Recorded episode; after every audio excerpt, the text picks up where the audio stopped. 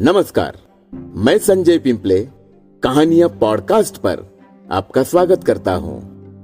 आइए सुनते हैं मुंशी प्रेमचंद जी की लिखी कहानी मुक्तिधन।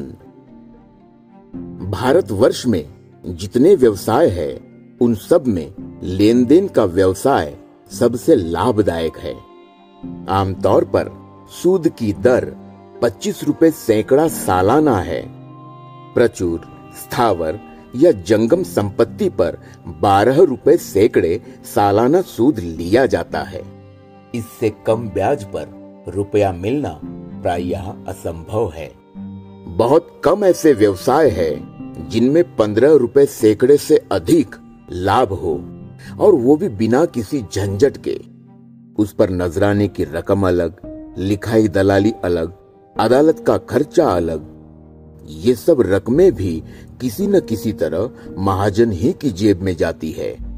यही कारण है कि यहाँ लेन देन का धंधा इतनी तरक्की पर है। वकील, डॉक्टर, सरकारी कर्मचारी, जमींदार, कोई भी जिसके पास कुछ फालतू धन हो, ये व्यवसाय कर सकता है। अपनी पूंजी के सदुपयोग का ये सर्वोत्तम साधन है। लाला दाऊदयाल भी इसी श्रेणी के महाजन थे। वे कचहरी में मुख्तारगिरी करते थे और जो कुछ बचत होती थी उसे 25-30 रुपए सैकड़ा वार्षिक ब्याज पर उठा देते थे। उनका व्यवहार अधिकतर निम्न श्रेणी के मनुष्यों से ही रहता था। उच्च वर्ण वालों से वे चौकन्ने रहते थे, उन्हें अपने यहाँ फटकने ही न देते थे, उनका कहना था। और प्रत्येक व्यवसायी पुरुष उसका समर्थन करता है कि ब्राह्मण, क्षत्रिय या कायस्थों को रुपए देने से ये कहीं अच्छा है कि रुपया कुएं में डाल दिया जाए। इनके पास रुपए लेते समय तो बहुत संपत्ति होती है, लेकिन रुपए हाथ में आते ही वो सारी संपत्ति गायब हो जाती है। उस पर पत्नी, पुत्र या भाई का अधिकार हो जाता है, अथवा ये प्रकट होता है कि उस संपत्ति का अस्तित्व ही न था। इनकी कानूनी व्यवस्थाओं के सामने बड़े बड़े नीति शास्त्र के विद्वान भी मुंह की खा जाते हैं। लाला दाऊदयाल एक दिन कचहरी से घर आ रहे थे। रास्ते में उन्होंने एक विचित्र घटना देखी। एक मुसलमान खड़ा अपनी गऊ बेच रहा था और कई आदमी उसे घेरे खड़े थे। कोई उसके हाथ में रुपए रखे देता था, कोई उसके हाथ से गऊ की पगहिया छीनने की चेष्टा करता था, किंतु वह गरीब मुसलमान एक बार उन ग्राहकों के मुंह की ओर देखता था और कुछ सोचकर पगहिया को और भी मजबूत पकड़ लेता था। गऊ मोहिनी रूप थी, छोटी सी गर्दन, भारी पुट्ठे और दूध से भरे हुए थन थे। पास ही एक सुंदर बलिष्ठ बछड़ा गऊ की गर्दन से लगा हुआ खड़ा था। मुसलमान बहुत क्षुब्ध और दुखी मालूम होता था। वो करुण नेत्रों से गऊ को देखता और दिल मसोस कर रह जाता था। दाऊदयाल गऊ को देखकर रिझ गए। पूछा, क्यों जी, ये गऊ बेचते हो? क्या नाम है तुम्हारा? मुसलमान ने दाऊदयाल को देखा तो प्रसन्न मुख उनके समीप जाकर बोला, हाँ हुजूर, बेचता हूं। दाऊदयाल, कहां से लाए हो? तुम्हारा नाम क्या है? मुसलमान, नाम तो है रहमान, बचौली में रहता हूं। दाऊदयाल, दूध देती है? मुसलमान, हाँ हुजूर, एक बेला में 3 सेर दूध लीजिए, अभी दूसरा ही तो बेत है। इतनी सीधी है कि बच्चा भी दूहले।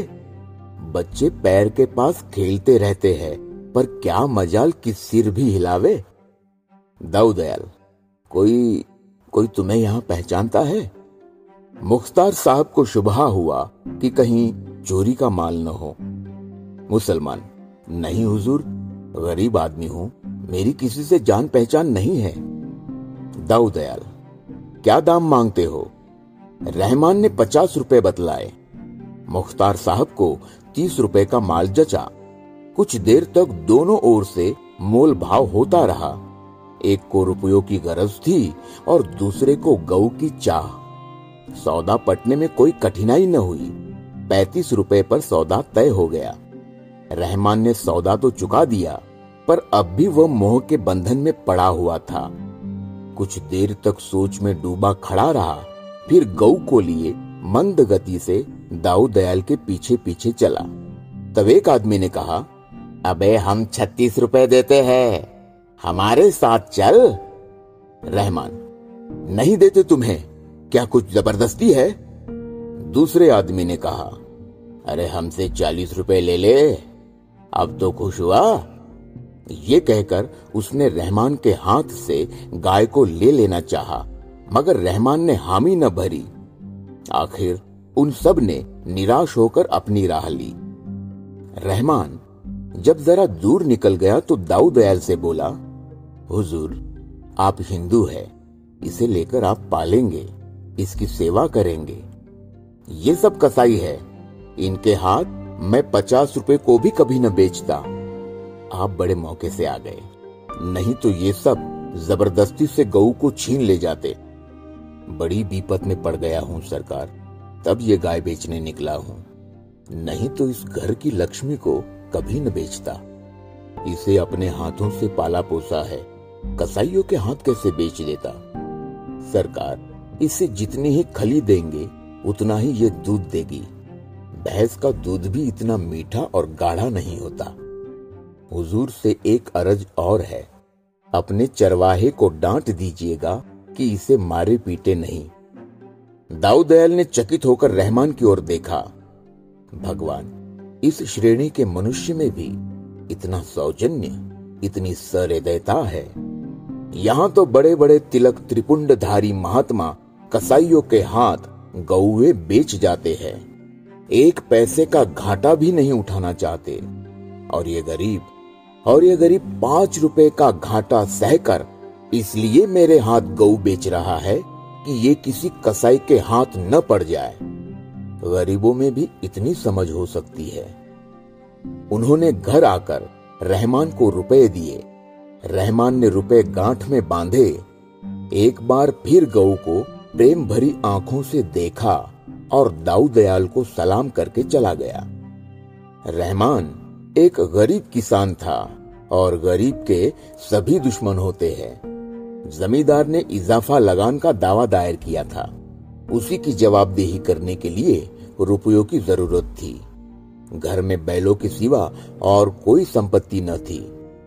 वो इस गऊ को प्राणों से भी प्रिय समझता था, पर रुपयों की कोई तदबीर न हो सकी तो विवश होकर गाय बेचनी पड़ी। बचौली में मुसलमानों के कई घर थे। अब की कई साल के बाद हज का रास्ता खुला था। पाश्चात्य महासमर के दिनों में राह बंद थी। गांव के कितने ही स्त्री पुरुष हज करने चले। रहमान की बूढ़ी माता भी हज के लिए तैयार हुई। रहमान से बोली, बेटा, इतना सबाब करो, बस मेरे दिल में यही एक अरमान बाकी है। इस अरमान को लिए हुए क्यों दुनिया से जाऊं? खुदा तुमको इस नेकी का फल देगा। मातृभक्ति ग्रामीणों का विशिष्ट गुण है। रहमान के पास इतने रुपए कहाँ थे कि हज के लिए काफी होते, पर माता की आज्ञा कैसे टालता। सोचने लगा, किसी से उधार ले लो, कुछ अब की ऊख पेर कर दे दूंगा, कुछ अगले साल चुका दूंगा। अल्लाह के फजल से ऊख ऐसी हुई कि कभी न हुई थी। ये माँ की दुआ ही का फल है। मगर किससे लूं? कम से कम 200 रुपए हो तो काम चले। किसी महाजन से जान पहचान भी तो नहीं है। यहाँ जो 2-1 बनिए लेन देन करते हैं, वे तो असामियों की गर्दन ही रेतते हैं। चलो लाला दाऊदयाल के पास, इन सबसे तो वही अच्छे हैं। सुना है वादे पर रुपए लेते हैं, किसी तरह नहीं छोड़ते। लोनी चाहे दीवार को छोड़ दे, दीमक चाहे लकड़ी को छोड़ दे, पर वादे पर रुपए न मिले तो वो असामियों को नहीं छोड़ते। बात पीछे करते हैं, नालिश पहले। हाँ, इतना है कि असामियों की आंख में धूल नहीं झोंकते, हिसाब किताब साफ रखते हैं। कई दिन वो इसी सोच विचार में पड़ा रहा कि उनके पास जाऊं या न जाऊं। अगर कहीं वादे पर रुपए न पहुंचे तो बिना नालिश किए न मानेंगे, घर बार बैल बधिया सब नीलाम करा लेंगे। लेकिन जब कोई वश न चला तो हार कर दाऊदयाल के ही पास गया और रुपए कर्ज मांगे। दाऊदयाल, तुम्ही तो मेरे हाथ गऊ बेची थी ना? हाँ हुजूर। रुपए तो मैं तुम्हें दे दूंगा, लेकिन मैं वादे पर रुपए लेता हूं।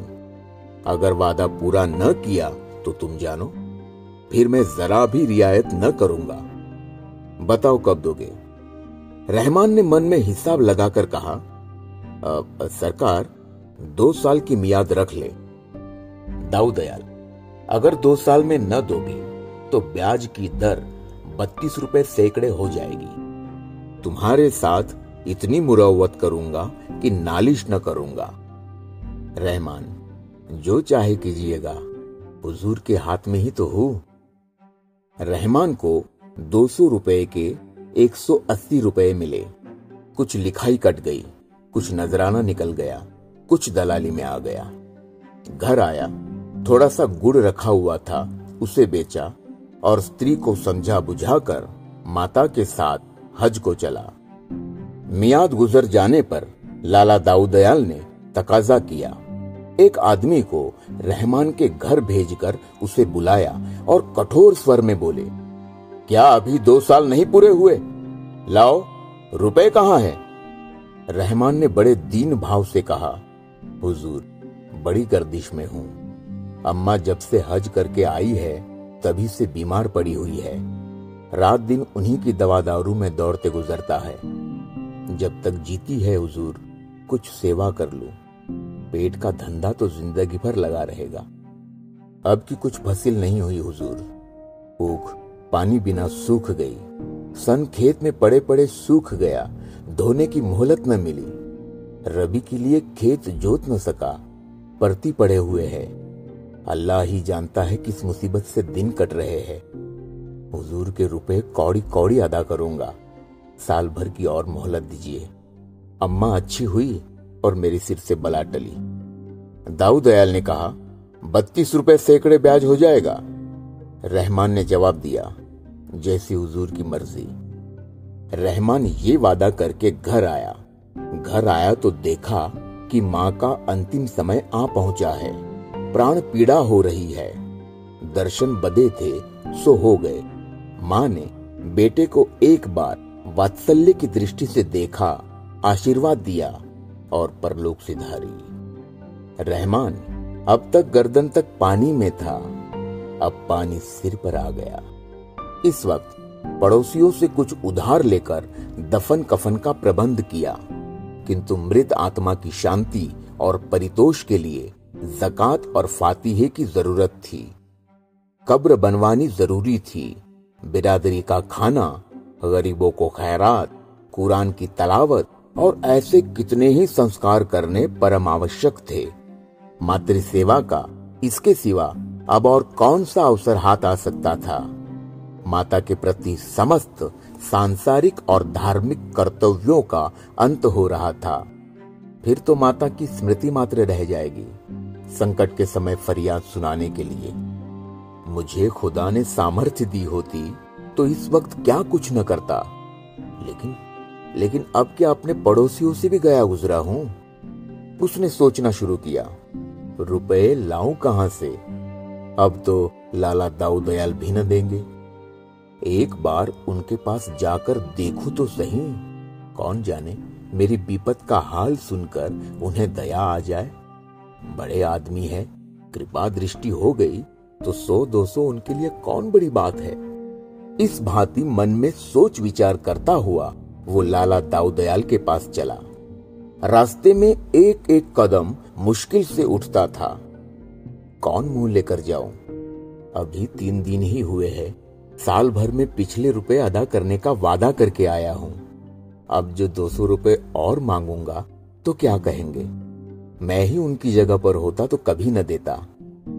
उन्हें जरूर संदेह होगा कि ये आदमी नियत का बुरा है। कहीं दुत्कार दिया, घुड़किया दी तो पूछे, तेरे पास ऐसी कौन सी जायदाद है जिस पर रुपए की थैली दे दूं? तो क्या जवाब दूंगा। जो कुछ जायदाद है वो यही दोनों हाथ है, उसके सिवा यहाँ क्या है। घर को कोई सेंध भी न पूछेगा। खेत है तो जमींदार के, उन पर अपना कोई काबू ही नहीं। बेकार जा रहा हूँ, वहां धक्के खाकर निकलना पड़ेगा। रही सही आबरू भी मिट्टी में मिल जाएगी। परंतु इन निराशाजनक शंकाओं के होने पर भी वह धीरे धीरे आगे बढ़ा चला जाता था, जैसे कोई अनाथ विधवा थाने फरियाद करने जा रही हो। लाला दाऊदयाल कचहरी से आकर अपने स्वभाव के अनुसार नौकरों पर बिगड़ रहे थे। द्वार पर पानी क्यों नहीं छिड़का, बरामदे में कुर्सियां क्यों नहीं निकाल रखी। इतने में रहमान सामने जाकर खड़ा हो गया। लाला साहब झल्लाए तो बैठे थे, रुष्ट होकर बोले, तुम क्या करने आए हो जी, क्यों मेरे पीछे पड़े हो। मुझे इस समय बातचीत करने की फुर्सत नहीं है। रहमान कुछ न बोल सका। ये डांट सुनकर इतना हताश हुआ कि उल्टे पैरों लौट पड़ा। हुई न वही बात, यही सुनने तो मैं आया था। मेरी अक्ल पर पत्थर पड़ गए थे। दाऊदयाल को कुछ दया आ गई। जब रहमान बरामदे के नीचे उतर गया तो बुलाया। जरा नर्म होकर बोले, कैसे आए थे जी, क्या कुछ काम था। नहीं सरकार, यूं ही सलाम करने चला आया था। दाऊदयाल, एक कहावत है, सलामे रोस्ताई बेगरज नेस्त। किसान बिना मतलब के सलाम नहीं करता। क्या मतलब है कहो। रहमान फूट फूट कर रोने लगा। दाऊदयाल ने अटकल से समझ लिया इसकी मां मर गई। पूछा, क्यों रहमान, तुम्हारी मां सिदार तो नहीं गई। रहमान, हाँ हुजूर, आज तीसरा दिन है। दाऊदयाल, रो न, रोने से क्या फायदा, सब्र करो। ईश्वर को जो मंजूर था वो हुआ। ऐसी मौत पर गम न करना चाहिए। तुम्हारे हाथों उनकी मिट्टी ठिकाने लग गई, अब और क्या चाहिए। रहमान, हुजूर कुछ अर्ज करने आया हूं, मगर हिम्मत नहीं पड़ती। अभी पिछला ही पड़ा हुआ है और अब किस मुंह से मांगू। लेकिन अल्लाह जानता है, कहीं से एक पैसा मिलने की उम्मीद नहीं, और काम ऐसा आ पड़ा है कि अगर न करूं तो जिंदगी भर पछतावा रहेगा। आपसे कुछ नहीं कह सकता, आगे आप मालिक है। ये समझ कर दीजिए कि कुएं में डाल रहा हूं। जिंदा रहूंगा तो एक एक कौड़ी मैं सूद के अदा कर दूंगा, मगर इस घड़ी नहीं न कीजिएगा। दाऊदयाल, 300 तो हो गए, 200 और मांगते हो। साल में कोई 700 रुपए हो जाएंगे, इसकी खबर है या नहीं। रहमान, गरीब परवर, अल्लाह दे तो 2 बीघे ऊख में 500 आ सकते हैं। अल्लाह ने चाहा तो मियाद के अंदर आपकी कौड़ी कौड़ी अदा कर दूंगा। दाऊदयाल ने 200 रुपए दे दिए। जो लोग उनके व्यवहार से परिचित थे, उन्हें उनकी इस रियायत पर बड़ा आश्चर्य हो रहा था। खेती की हालत अनाथ बालक की सी है। जल और वायु अनुकूल हुए तो अनाज के ढेर लग गए। इनकी कृपा न हुई तो लहलहाते हुए खेत कपटी मित्र की भांति दगा दे गए। ओला और पाला, सूखा और बाढ़, टिड्डी और लाही, दीमक और आंधी से प्राण बचे तो फसल खलिहान में आई, और खलिहान से आग और बिजली दोनों ही का बैर है। इतने दुश्मनों से बची तो फसल, नहीं तो फैसला। रहमान ने कलेजा तोड़कर मेहनत की, दिन को दिन और रात को रात न समझा। बीवी बच्चे दिलो जान से लिपट गए। ऐसी ऊख लगी कि हाथी घुसे तो समा जाए। सारा गांव दांतों तले उंगली दबाता था। लोग रहमान से कहते, यार अब की तुम्हारे पाव 12 है, हारे दर्जे 700 कहीं नहीं गए, अब की बेड़ा पार है। रहमान सोचा करता, अब की जो ही गुड़ के रुपए हाथ आए, सब के सब ले जाकर लाला दाऊदयाल के कदमों पर रख दूंगा। अगर वो उसमें से खुद 2-4 रुपए निकाल कर देंगे तो ले लूंगा, नहीं तो अब की साल और चूनी चोकर खाकर काट दूंगा। मगर भाग्य के लिखे को कौन मिटा सकता है। अगहन का महीना था। रहमान खेत की मेड़ पर बैठा रखवाली कर रहा था। ओढ़ने को केवल एक पुराने गाढ़े की चादर थी, इसलिए ऊख के पत्ते जला दिए थे। सहसा हवा का एक ऐसा झोंका आया कि जलते हुए पत्ते उड़कर खेत में जा पहुंचे। आग लग गई। गांव के लोग आग बुझाने दौड़े, मगर आग की लपटें टूटते तारों की भांति एक हिस्से से उड़कर दूसरे सिर पर जा पहुंचती थी। सारे उपाय व्यर्थ हुए। पूरा खेत जलकर राख का ढेर हो गया और खेत के साथ रहमान की सारी अभिलाषाएं नष्ट भ्रष्ट हो गई। गरीब की कमर टूट गई, दिल बैठ गया, हाथ पांव ढीले हो गए।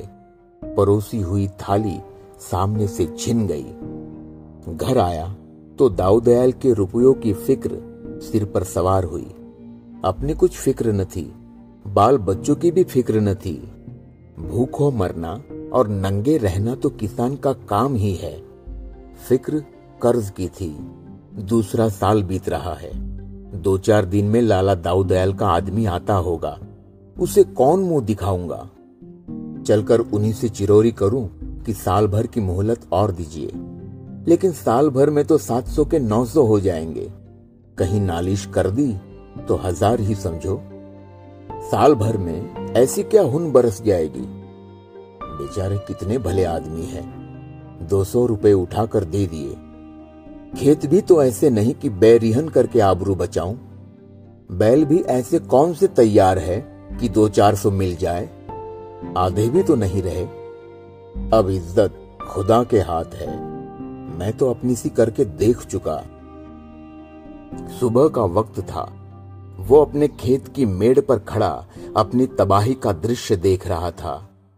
देखा दाऊदयाल का चपरासी कंधे पर लठ रखे चला आ रहा है। प्राण सूख गए। खुदा खुदा, अब तू ही इस मुश्किल को आसान कर। कहीं आते ही आते गालियां न देने लगे। या अल्लाह, कहीं छिप जाऊं। चपरासी ने समीप आकर कहा, रुपए लेकर देना नहीं चाहते। मियाद कल गुजर गई। जानते हो ना सरकार की। एक दिन की भी देरी हुई और उन्होंने नालिश ठोकी। बेभाव की पड़ेगी। रहमान कांप उठा, बोला, यहाँ का हाल तो देख रहे हो ना। चपरासी, यहाँ हाल सवाल सुनने का काम नहीं। ये चकमे किसी और को देना। 700 रुपए ले चलो और चुपके से गिनकर चले आओ। रहमान, जमादार, सारी ऊख जल गई। अल्लाह जानता है, अल्लाह जानता है, अब की कौड़ी कौड़ी बेबाक कर देता। चपरासी, मैं ये कुछ नहीं जानता। तुम्हारी ऊख का किसी ने ठेका नहीं लिया। अभी चलो, सरकार बुला रहे हैं। ये कहकर चपरासी उसका हाथ पकड़कर घसीटता हुआ चला।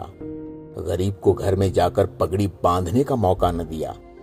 5 कोस का रास्ता कट गया और रहमान ने एक बार भी सिर न उठाया। बस रह रहकर या अली मुश्किल कुशा उसके मुंह से निकल जाता था। उसे अब इस नाम का भरोसा था। यही जब हिम्मत को संभाले हुए था, नहीं तो शायद वो वहीं गिर पड़ता। वो नैराश्य की उस दशा को पहुंच गया था जब मनुष्य की चेतना नहीं, उपचेतना शासन करती है। दाऊदयाल द्वार पर टहल रहे थे। रहमान जाकर उनके कदमों पर गिर पड़ा और बोला, खुदा बंद, बड़ी विपत पड़ी हुई है। अल्लाह जानता है, कहीं का नहीं रहा। क्या सब ऊख जल गई? रहमान, हुजूर सुन चुके हैं क्या? सरकार जैसे किसी ने खेत में झाड़ू लगा दी हो। गांव के ऊपर ऊख लगी हुई थी। गरीब परवर ये दैवी आफत न पड़ती तो और तो नहीं कह सकता, हुजूर से उरीन हो जाता। दाऊदयाल, अब क्या सलाह है? देते हो या नालिश कर दूं? रहमान, हुजूर मालिक है, जो चाहे करे। मैं तो इतना ही जानता हूं कि हुजूर के रुपए सिर पर है और मुझे कौड़ी कौड़ी देनी है। अपनी सोची नहीं होती। 2 बार वादे किए, दोनों बार झूठा पड़ा। अब वादा न करूंगा। जब जो कुछ मिलेगा लाकर हुजूर के कदमों पर रख दूंगा। मेहनत मजूरी से पेट और तन काट कर जिस तरह हो सकेगा आपके रुपए भरूंगा। दाऊदयाल ने मुस्कुरा कर कहा, तुम्हारे मन में इस वक्त सबसे बड़ी कौन सी आरजू है? रहमान, यही हुजूर की आपके रुपए अदा हो जाए। सच कहता हूं हुजूर, अल्लाह जानता है। दाऊदयाल, अच्छा तो समझ लो कि मेरे रुपए अदा हो गए। रहमान, अरे हुजूर, ये कैसे समझ लूं? यहां न दूंगा तो वहां तो देने पड़ेंगे। दाऊदयाल, नहीं रहमान, अब इसकी फिक्र मत करो, मैं तुम्हें आजमाता था। रहमान, सरकार ऐसा न कहे, इतना बोझ सिर पर लेकर न मरूंगा। दाऊदयाल, कैसा बोझ जी, मेरा तुम्हारे ऊपर कुछ आता ही नहीं, अगर कुछ आता भी हो तो मैंने माफ कर दिया, यहां भी वहां भी। अब तुम मेरे एक पैसे के भी देनदार नहीं हो। असल में मैंने तुमसे जो कर्ज लिया था वही अदा कर रहा हूं। मैं तुम्हारा कर्जदार हूं, तुम मेरे कर्जदार नहीं हो। तुम्हारी गऊ अब तक मेरे पास है, उसने मुझे कम से कम 800 रुपए का दूध दिया है, 2 बछड़े नफे में अलग। अगर तुमने ये गऊ कसाईयों को दे दी होती तो मुझे इतना फायदा क्यों कर होता? तुमने उस वक्त 5 रुपए का नुकसान उठाकर गऊ मेरे हाथ बेची थी। वो शराफत मुझे याद है, उस एहसान का बदला चुकाना मेरी ताकत से बाहर है। जब तुम इतने गरीब और नादान होकर एक गऊ की जान के लिए 5 रुपए का नुकसान उठा सकते हो, तो मैं तुम्हारी 100 गुनी हैसियत रख कर अगर 400-500 रुपए माफ कर देता हूँ तो कोई बड़ा काम नहीं कर रहा हूँ। तुमने भले ही जानकर मेरे ऊपर कोई एहसान न किया हो, पर असल में वो मेरे धर्म पर एहसान था। मैंने भी तो तुम्हें धर्म के काम ही के लिए रुपए दिए थे। बस हम तुम दोनों बराबर हो गए। तुम्हारे 2 बछड़े मेरे यहाँ हैं, जी चाहे लेते जाओ, तुम्हारी खेती में काम आएंगे। तुम सच्चे और शरीफ आदमी हो, मैं तुम्हारी मदद करने को हमेशा तैयार रहूंगा। इस वक्त भी तुम्हें रुपयों की जरूरत हो तो जितने चाहो ले सकते हो। रहमान को ऐसा मालूम हुआ कि उसके सामने कोई फरिश्ता बैठा हुआ है। मनुष्य उदार हो तो फरिश्ता है और नीच हो तो शैतान। ये दोनों मानवीय वृत्तियों ही के नाम है। रहमान के मुंह से धन्यवाद के शब्द भी न निकल सके। बड़ी मुश्किल से आंसुओं को रोक कर बोला, हुजूर को इस नेकी का बदला खुदा देगा। मैं तो आज से अपने को आपका गुलाम ही समझूंगा। दाऊदयाल, नहीं जी, तुम मेरे दोस्त हो। रहमान, नहीं हुजूर, गुलाम। दाऊदयाल, गुलाम छुटकारा पाने के लिए जो रुपए देता है उसे मुक्तिधन कहते हैं। तुम बहुत पहले मुक्तिधन अदा कर चुके, अब भूलकर भी ये शब्द मुंह से न निकालना।